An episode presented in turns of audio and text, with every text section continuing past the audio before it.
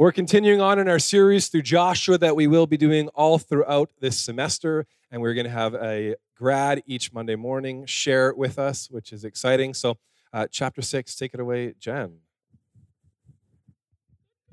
Thank you. Hi. Hello. Oh, yeah. There we go. Had to do that. Couldn't start without that. Um, like I've said, my name's Jen, and if I haven't met you, hi. Um, a little bit about me. I feel like this sums me up well. I love people. I love chai lattes, and I love being married to Levi. So there we go. That's all you need to know. Thank you, Raiden. um, we're just gonna dive in because there's literally whoa. Okay, we all know Jericho, Joshua six, but like there's so much goodness. We just have to dive in. Um, but I have a confession. Um, we're about to see what has been rattling in my head these last few weeks as I've prepared. Um, for me, we can put it up. Uh, uh I watched the Veggie Tales when I prepared for this sermon. I kind of just wanted to play it, but apparently that's not allowed. So here we have a very historically accurate depiction of what I gleaned from. We have my good friend Jean Claude and Philippe, the peas. And apparently, Israel was a carrot, uh, whatever those things are on the side, and a few more vegetables. So that's all you need to know. Um, no, I wish it was that easy. No, but it was great. I actually would highly recommend Josh and the Big Wall. So good, so many memories. Um, how do you transition from Veggie Tales? I don't know, but I do want to say I know that for some, maybe you're like me, and Veggie Tales is what comes to mind when you think of this passage. But I want to be so aware and so like understanding that some are coming in and they hear this passage and they're like, no, not again. They're like, you're going to talk about the wall's about to fall. And they get taken back to like summer camp where the pastor was like, you're on your lap seven. Walls are coming down tonight. And then they left with the baggage they had. There was no walls that came down. And now they're carrying that weight. Maybe you feel like you're not getting the formula right. Maybe you feel a lot of disappointment. You feel that hope deferred. And I want to say to you, I don't pretend to know what you're coming in with and how you're approaching this passage, but I want you to know that you have a friend in that. Um, that happens to be me, but probably a lot of other people in this place. And for me, um, yes, I like chai lattes and I like Levi, but I have a history with Jericho's in my life and waiting. Um, and that feeling that you might have when you approach this passage from a season that you're in like that. Um, some of those Jerichos, I won't get into all of them, but some of them were um, me waiting eight years to receive healing for anxiety. From grade three to grade 10, I waited. Um, and it was beautiful. And I love that story. And the Lord plumbed great depths in me. Plumbed? I don't know. Um, but that was a Jericho I faced, and it wasn't like a one and done. Um, another one that I might be referencing a bit this sermon was cancer. So I was supposed to come uh, to Summit right out of high school. And the week before my grad, I got a call, my sister got a call that I had Hodgkin's lymphoma. And so what that meant was I didn't come to Summit. I instead um, did four months of chemo and then many more months of unpacking that trauma. Um, but the beautiful thing about that is like in my own way, I get it. Like I get the feeling of like, wow, I'm in a season that I never thought I'd be in and I'm waiting and I'm waiting and it feels like forever and I don't want to be here. And why would you ever bring this passage up? Because you're just going to tell me the walls are falling. Um, and some may see a great victory today, and I believe for that. And so I'm holding in tension this idea of like, God is so victorious. Like when I read this passage, I just see such a beautiful, beautiful Savior. And yet I understand the weight. And so um, I don't intend to know what you're going through, but I do intend to bring hope today and the hope of this passage. And I believe there's something for us, even though we've probably heard it a thousand times. Um, and so, if you need a title, the title today is Waiting is Not a Waste. And so, out of the fruits of my life, out of the fruits of this passage, we're going to kind of go through that. Like, what were the Israelites modeling that I can say that? That, like, waiting for them was not a waste. It wasn't void of God's presence. We're going to get into that, but I'm just going to pray. Gav's, Gav's been praying beautifully today. I'm just going to pave the way. We probably, I probably need it. Okay, Jesus, I just thank you that you're here. I thank you that wherever we come from today, however we're approaching this passage, that you know and that you're there and that this scripture isn't just words on a page, it's actually alive. And so I ask, Lord, that you would come speak to every heart in the way that only you can. I thank you that you use things like worship and sermons, but God, I pray, I thank you that Holy Spirit, you do the work. And so we just invite you right now, Father, we invite you to bring hope. We invite you to bring your victory. You're such a victorious God, and we believe that. And we invite you to speak in the way that only you can through this passage. And we thank you that we get to look at it today. In your name, amen. So it wouldn't be a Summit grad chapel without some context. So we're just going to do a little bit of context, get that out of the way. We're going to read a lot of verses. It's going to be great. Um, so we've we've been listening to Gav and then Brad take us into Joshua. And so what's happened right now, we've seen Joshua um, take on the leadership role in this nation. It's gone from Moses to Joshua. He's modeling a lot. He's sending in spies. He's leading them in covenant practices. Um, it's actually so interesting. The chapter before this one, Joshua actually brings them back into covenant ceremonies like circumcision and Passover. And what was so interesting to me is that at the end of that chapter, at the end of Passover, they actually, the manna that had been providing for them stopped. And that was just a sign of like, you're actually going to start feeding off the harvest of the promised land.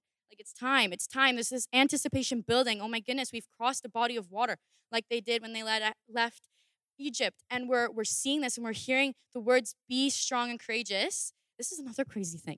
Okay, in the Bible, that word, those words are only spoken 11 times. All in the Old Testament.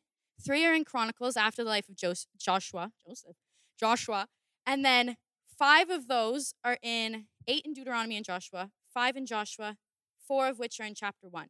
So there's like a foundation being laid of anticipation and a war cry being laid of like we're strong and courageous because we're in the Lord. And so this is like building like the whew, the fervor of anticipation. And then a little bit on Jericho. So they're outside, they're camping outside this city. It's walled. Um, and even though it looked like a fortress, the people inside were scared. They weren't repentant and they weren't in a humble posture. They were Canaanites and, and living in wild opposition to Yahweh. Um, but they were so fearful. We're going to see again in the start of Joshua 6. Like they were barricaded in there because they understood the rep- reputation of Yahweh. Where he was, things changed. Um, and so the significance of Jericho for the Israelites is that this was a marking battle. This is the first in like the conquest of Canaan.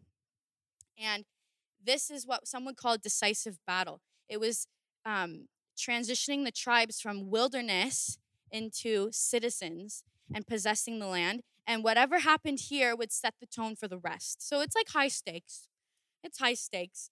But now let's read. So we're going to start in Joshua 6, verse 1, and we're going to go 20 verses in. I know, oh, buckle up. It's going to be great. And I'm reading NLT, as you can see. So it starts here. Now the gates of Jericho were tightly shut because the people were afraid of the Israelites. No one was allowed to go out or in. But the Lord said to Joshua, I have given you Jericho, its king, and all of its strong warriors. You and your fighting men should march around the town once a day for six days. Seven priests will walk ahead of the ark, each carrying a ram's horn. On the seventh day, you are to march around the town seven times with the priests blowing the horns. When you hear the priests give one long blast of the ram's horns, all the people will shout as loud as they can. Then the walls of the town will collapse and the people can charge straight into the town. So Joshua called together the priests and said, Take up the ark of the Lord's covenant, and assign seven priests to walk in front of it, each carrying a ram's horn. Then he gave orders to the people March around the town, and the armed men will lead the way in front of the ark of the Lord. After Joshua spoke to the people, the seven priests with the ram's horns started marching in the presence of the Lord, blowing the horns as they marched. And the ark of the Lord's covenant followed behind them. Some of the armed men marched in front of the priests with the horns, and some behind the ark, with the priests continually blowing the horns. Do not shout, don't even talk, Joshua commanded. Not a single word from any of you until I tell you to shout. Then shout. So the ark of the Lord was carried around the town once that day, and then everyone returned to spend the night in the camp. Joshua got up early the next morning, and the priests again carried the ark of the Lord. The seven priests with the ram's horns marched in front of the ark of the Lord, blowing their horns. Um, again, the mar- armed men marched both in front of the priests with the horns and behind the ark of the Lord. All this time, the priests were blowing their horns. On the second day, they again marched around the town once and returned to camp. They followed this pattern for six days. Now, oh, anticipation, here we go.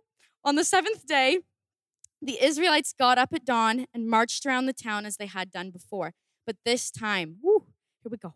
They went around the town seven times. The seventh time around, as the priests sounded the long blast on their horns, Joshua commanded the people, Shout, for the Lord has given you the town.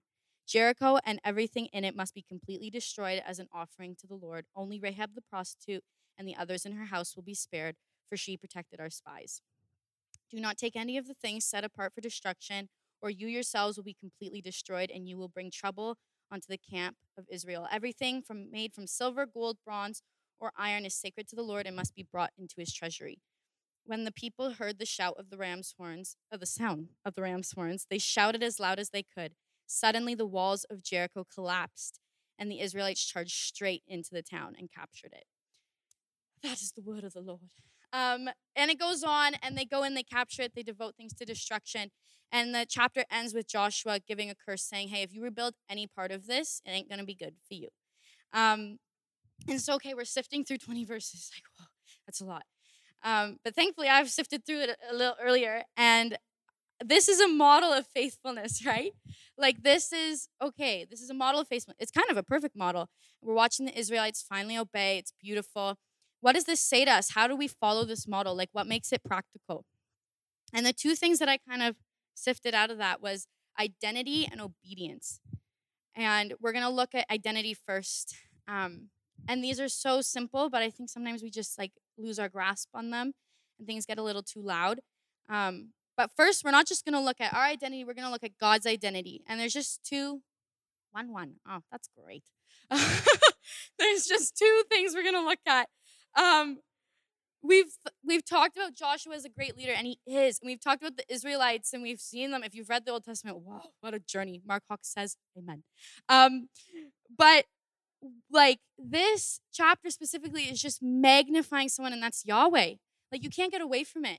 Oh, it's so exciting. It's so great. Like he is on full display. None of this is capable possible without him. None of this would happen without him. None of this would be even a dream for the Israelites without him. Um, and so we're going to look at that like, whoa, how does that shape them? Like knowing the identity of their God shapes them. It allows them, it equips them to, to obey. And so, what does that look like? First, they know through this passage, through this experience, that God is sovereign and incomparable. Incomparable? Incomparable? Either or. Um, and this shows itself in a few different places in the passage. And so, the first is Joshua 6 2 and then 16. And so, it's God talking to Joshua, and then in verse 16, Joshua saying what God said to the people. And the first one is, I have given you Jericho. Just like straight up no, no brick has tingled, dropped from the wall, and he's already saying, I have given you Jericho. Tingle, what a word. Okay. The next one is in verse 16, right? And then this is Joshua. They've marched. They've been marching all week. They've now marched for probably hours on this seventh day. And he says, The Lord had, like, shout, the Lord has given you this city. Victor Hamilton was uh, someone I was reading in preparation, and he says this so well. He says, God's promise to do something about the language here in the imminent future is put in Hebrew verbal form. This suggests it has already happened. Exactly the same phenomenon is present in chapter 1 and in chapter 2. There are various names for this use of the perfect tense a perfective certitude, a perfective of confidence, a perfective future, a means of expressing a vivid future when the action is considered as good as done. God's promissory word is as good as done. And that just like struck me. It's like there was such a confidence, and they were able to walk in such a confidence because they understood that when God has said in very plain terms, I have already given this to you, it was as good as done. And they just had to obey. It made it so much simpler for them. The second thing we see is um, how he's incomparable to any wall or idol. The, the people of Jericho were like being defended by a wall. They put their trust in bricks. And it was a big brick wall, but that was where their hope was set. And so we see in the first part of this chapter, the gates were tightly shut and no one was going in or out, like a fortified city, a fortified town. And then at the end, in verse 20, the Lord is so incomparable to a wall. He's so much mightier that he's able to bring it down and the people can charge straight in. Like that's the God they're serving. And they are so confident in the fact that my God can take a fortified wall and bring it to dust. And I will obey because of that. Like that shaped them in such a way. They were so convinced of that in such a way that it allowed them and equipped them to move. Um, and my last thing here was just Joshua 6 18 to 19, the Lord, uh, Joshua was saying, hey, don't take this, don't take this, devote everything to destruction or the treasury. Like, you don't want any part of this plunder. Um, and this just struck me. It's like he is so much mightier than anything we could ever plunder or keep in our possession from a Jericho that we face. Like for me, that was anxiety. It got to the point with anxiety where I had to be so convinced that no, I wanted no part of that anymore. And there was more to it than that. But I was so convinced that that lifestyle had nothing for me that I was willing to step into the unknown, the scariest thing, and take on everything the Lord had and take and lay hold of everything I had in that life. Like, we don't want any part of that plunder. The Lord is so much mightier. And so, he, if He asks me to devote everything to Him, I will because I believe that He's mightier and that He has better, right? It's simple, but we forget. I forget. Oh, I hear you, Jerry. Come on. Um, thank you. I will. Um, the second point here, and I was telling him earlier, this is like my, this is just the best ever. I just love the Lord um, is that God is with. We see from this passage who is God. He is Emmanuel in this passage. He is in the midst, literally in the midst. I don't know if you noticed. I wrote, read a lot of verses. I read 20 verses, and in those 20, the ark was mentioned nine times. So almost half of the verses had the ark mentioned. And Brad actually shared something about the ark and its presence with the people in Joshua 3. And it struck me. I don't know why it took 22 years, but apparently it did. That, like, so often I'll read in the Old Testament about the ark of the Lord, and I just am like, oh, the box. Okay, good. And I keep reading. But the reality is, like before the new covenant, before the Holy Spirit in the Old Testament, the Ark of the Covenant was the literal presence of the Lord. And it changed the things in its atmosphere and in its midst. And so when it says nine times, and the, the ark was in front of them, and the ark was behind them, and the ark was with them, and it was going with them, and it was like a command to bring it with them at all times. That's the Lord saying, I'm not just gonna call you something, in this case, a weight. There's movement in the way. I'm not just gonna call you to that and then go on vacation for a week and then come back to you when it's like, oh, it's my my turn in the spotlight. He's actually like, I'm such a kind, near father that I will actually walk with you. As I call you to wait, I'm not just checking out. I'm actually in the wait with you. And so that again, this knowledge, my goodness, thank you. it's so good. So this knowledge, the Israelites again are equipped to obey because they have a clear understanding that the Lord is with them. And that's like all they needed. That's all they needed is, hey, my God is with me. Um, and so when we trust God and we acknowledge Him as victorious, as Emmanuel, as with us, as mightier, as having better for us than any other thing in our life could ever have, um, it helps the process of getting to the victorious end be a little less daunting. And so the next thing I want to look at is Israel's obedience. So, how did the identity shape their obedience, and then what did that obedience look like, and what can we learn from it? And the first is that they oh, one one again. Okay, I gotta work on my PowerPoint skills. um, oh, the first is that um, the Israelites weren't deterred by it not being easy. Again, I think we come to this passage and we're like, okay, they marched, or in the vegetables case, they hopped around Jericho and we're like, okay, and I can read this chunk in like 30 seconds. Okay, they walked, the second day they walked, at the seventh day they walked seven times. But the reality is, they were asked to walk around a city. The entire nation had to get around it. I was talking to Alf. I was trying to figure out, like, is it eight? Was Jericho eight football fields big? Like, I was just like trying to do my research. I'm like, how big was this place? And he was like, it would depend on the the walls and the size of Jericho. It would also really depend on the nation. But give or take, they were walking, let's say, like an hour. You're waiting for old Betsy Lou, and you have like the priest up front, and your whole nation has to get around once a day. So let's say they're in the sun, in the dirt for an hour a day. Let's just say an hour. And on top of that, Joshua says, You can't talk. And you have to listen to horns. What? I'd be like, Levi, I can't do this. Leave me in the camp. Um, go walk. I don't like hikes anyway. But so every single person in the nation is not just called to partake, but they're called to walk. They're not just called to walk, they're called to walk and have the entire nation get around the city. They're not just called to that, it's in the sun. It's multiple times.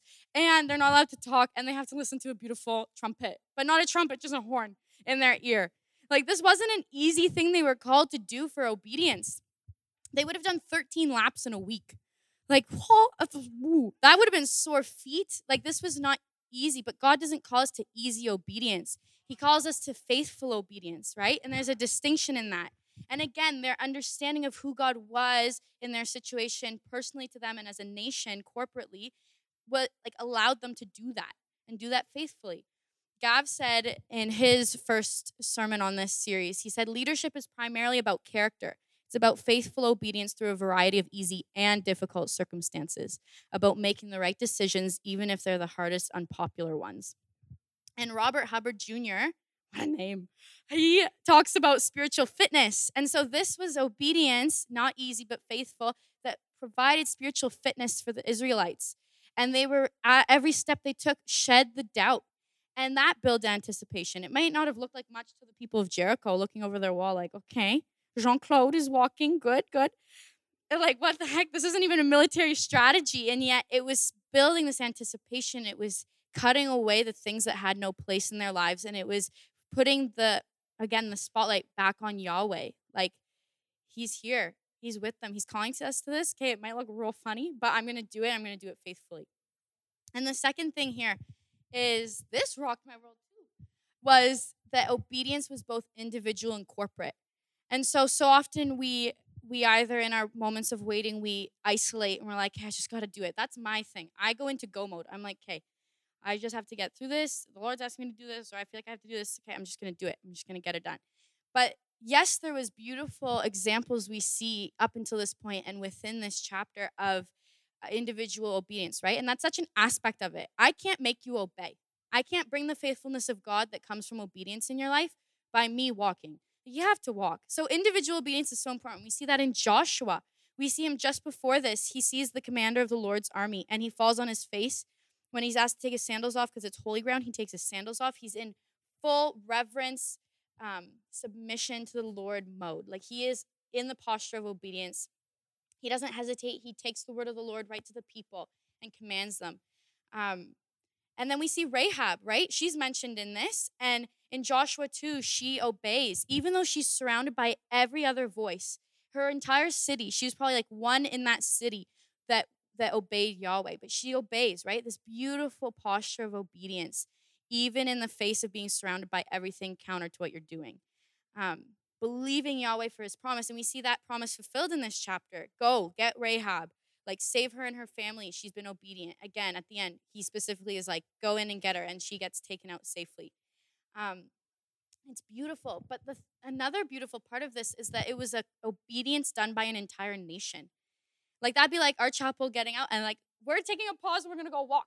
If that was the Lord, what the Lord called us to, we're gonna go walk together. And they took it on as a corporate obedience. Um, everyone had a role, not just the priests, not just the armed men, but everyone had a role. Everyone had a role to shout, to walk. Maybe you were carrying the ark, or maybe you were blowing a horn, but everyone had a role. No one was left out. And I think the beautiful thing about this is I've experienced that in my life too, in a way. Um, I have journals that I have not opened on here because they're imagery. Um, this journal is an example of the two of these things. So this journal was the first one I had when I had cancer. Um, and then if you open it, there's images of there's an image of the obedience that I was called to in that season. So I was called to be faithful and ex- and express the promises of the Lord over my life even when I didn't see it. So I'm able to write in this journal Psalm 91. No evil will come to pass, no plague will come to my tent as I'm getting chemo. And I'm able to declare the promises of God, be really brutally honest, know that my God loves me, and and and journey through this journal, write all about that journey, and and be obedient in declaring Scripture, praying, bringing those as things as part of my spiritual fitness in that season into my life. But the corporate aspect of it and the one inside of it is I only had this journal because someone, a Heaney, love her back home, took me for coffee and then said, Jen, I have to, I've been asked by the Lord to buy this journal for you. I want, we're gonna go to Indigo and you're gonna pick whichever one you want and I'm gonna buy it. And so in my journey, I was individually obedient. I declared the promises of the Lord. I stayed close to Him. I stayed steadfast. I did my best. I didn't do perfect, but I did my best.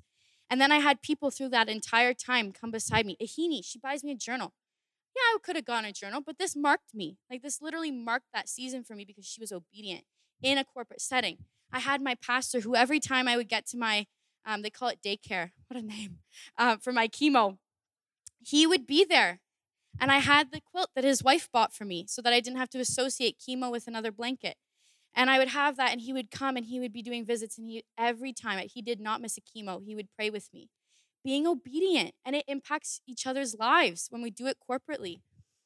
It's beautiful. We had someone who I'll just give one more example, but it's so beautiful. Um, we had a family friend who would cook a meal every day I had a treatment, every two weeks. And the thing about chemo is like sometimes you're like, that tastes divine. And then the next day you're like, why did I ever like that meal? That is horrible. And she would literally take suggestions up until the night before, even the morning of, of what to cook me if I like liked one thing and didn't like it the next week. Like that is faithful corporate obedience and it marks each other and it's bearing with each other. And so my question would be are you bearing with people if you're in a great season or not? Are you bearing with people in their Jerichos? Like maybe you don't feel like you're around a Jericho and you're like, I don't know what she's talking about. But okay, then, are you with someone else in theirs? Like, are you marching with them? Are you supporting them? Are you bearing with them? Because even though we're a school of Bible college students, like people have their crap, people have their Jerichos, and we need to be with them in that. And it's a corporate call. It's not just, hey, you go march and you be a good person in your waiting season. It's like, no, I'm going to march with you because that's the body of Christ and it's so beautiful. Um, I'm going to get the band to come back up because this is just too good of a passage not to respond to, right? So we've learned that God in this passage has showed himself so much higher than anything we face. we we know him as trustworthy. We know him as set apart. We know him as Emmanuel. And we know that what we're called to isn't easy, but it's faithfulness. And that ultimately obedience will bear the fruit of victory, even if there's a wait. Like that's just like a simple truth. Obedience will bear the fruit of victory, even if there's a wait involved. And that doesn't mean that your wait is purposeless, and it doesn't mean that God's not there with you. It's not void of his presence. He's there. Um, one of the last beautiful things, so many beautiful things in my prep for this was um, there's a big quote I'm going to read, but there was, again, Robert Hubbard Jr. He made a parallel between Jericho, right? This beautiful story that marks us, it teaches us, but it doesn't kind of directly impact us unless we apply the truths to Jesus. He parallels it to Jesus, and he's he basically I'm going to read, but he shows that we can learn from that story, but we are directly impacted by the story mirrored in Jesus' life. And so you know how I said that Jericho was this decisive battle. It was going to set the tone for the coming battles that the Israelites were going to face. Um, Hubbard Jr. says this In short, with Joshua, we share the theological assumption that there is a war on and that God fights for his people. The Jesus war, Jesus coming to earth and breaking darkness, actually continues the Yahweh war of the Old Testament. Warrior Jesus exercises the same power on our, on our behalf today as warrior Yahweh did for Israel at Jericho. The cross and the resurrection mark Jesus' most decisive victory at Calvary and the empty tomb, God, through Christ, decisively defeated humanity's bittersweet enemies, sin and death. It defeated, dethroned, and disarmed the Prince of Darkness, a great victory that has paved the way for humans to receive salvation.